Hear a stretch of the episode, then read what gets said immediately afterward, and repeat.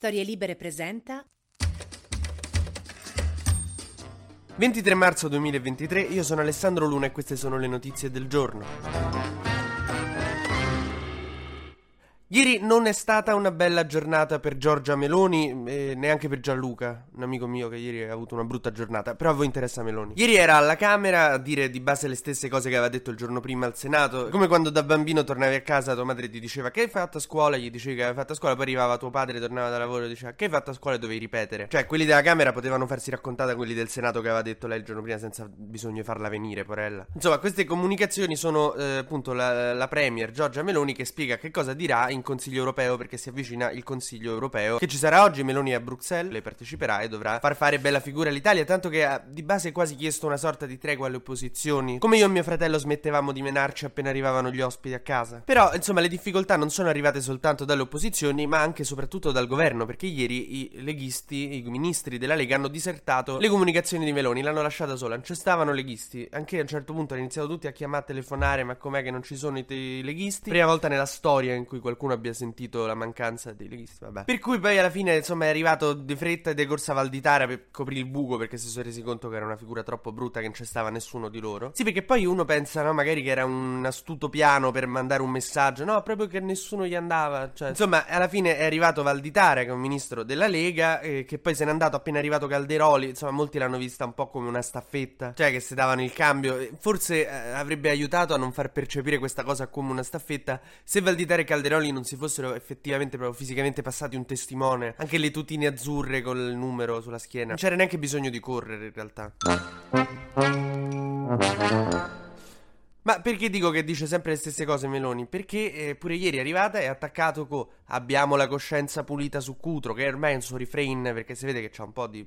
Eh, non so se si sente in colpa o c- c- l'ha colpita molto questa vicenda, però ormai ossessivamente lei qualsiasi cosa fa dice comunque io ho la coscienza pulita su Cutro, sembra la barzelletta di Proietti, no? Colui che dice 18-18, non so se ce l'avete presente. Solo che al posto di dire 18-18 dice ho la coscienza pulita su Cutro, proprio se sveglia la mattina ho la coscienza pulita su Cutro, ho la coscienza pulita su Cutro, buongiorno amore, buongiorno amore, ho la coscienza pulita su Cutro, se fa il caffè, mette così, fa la colazione, ho la coscienza pulita su Cutro, esce di casa, va dal fruttivendolo, ho la coscienza pulita su Cutro. Buongiorno dottore, ho la coscienza pulita su Cutro, che cosa avete oggi? Ah, buongiorno presidente, oggi è tutto fresco, ho la coscienza pulita su Cutro, mi dà due clementine. Cioè, è un'ossessione, sembra un registratore. Tra l'altro, cioè, io non so chi gli fa la linea difensiva a Meloni, però non so quanto è efficace dire che comunque non è vero che non ci interessa le vite dei migranti perché abbiamo salvato 36.500 migranti da quando siamo al governo, che sono un po' come tipo, cioè, uno se fa il mazzo ne salva un sacco, poi ne lascia morire 80 e dovete fare sto casino.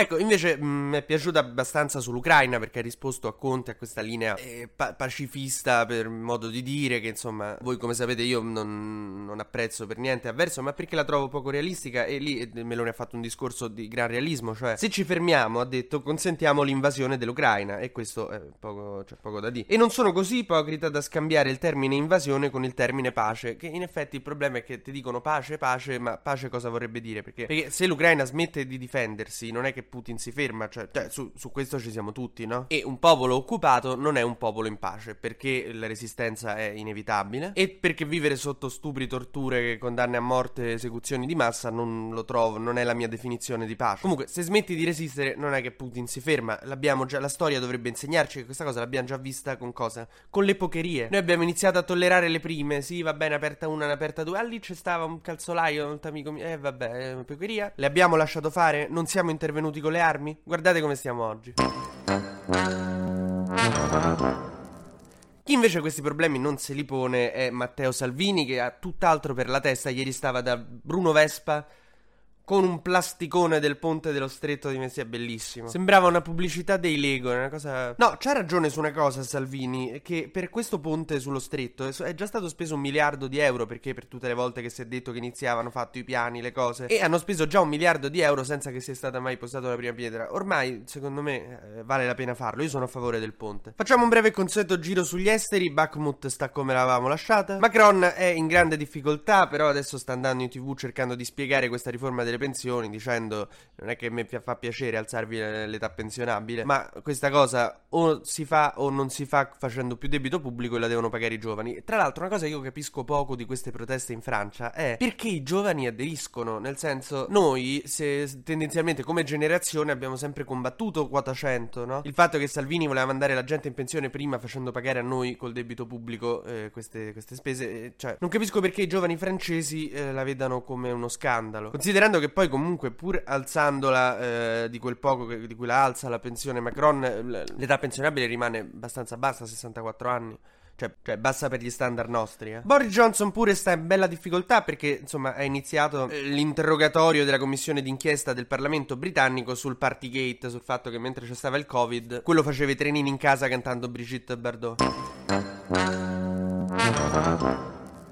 Mentre oggi comincia il Ramadan per 2 miliardi di musulmani nel mondo, quindi se mi stanno ascoltando delle persone di fede musulmana, eh, buon Ramadan. Il digiuno, proprio storicamente, ha sempre fatto parte delle tradizioni monoteistiche, cioè sia per l'ebraismo che per il cattolicesimo, il cristianesimo, l'islam.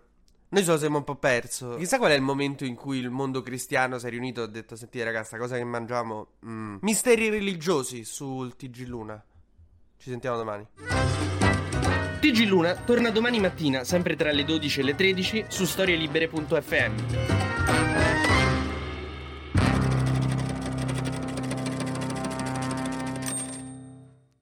Una produzione storielibere.fm di Gianandrea Cerone e Rossana De Michele. Coordinamento editoriale Guido Guenci.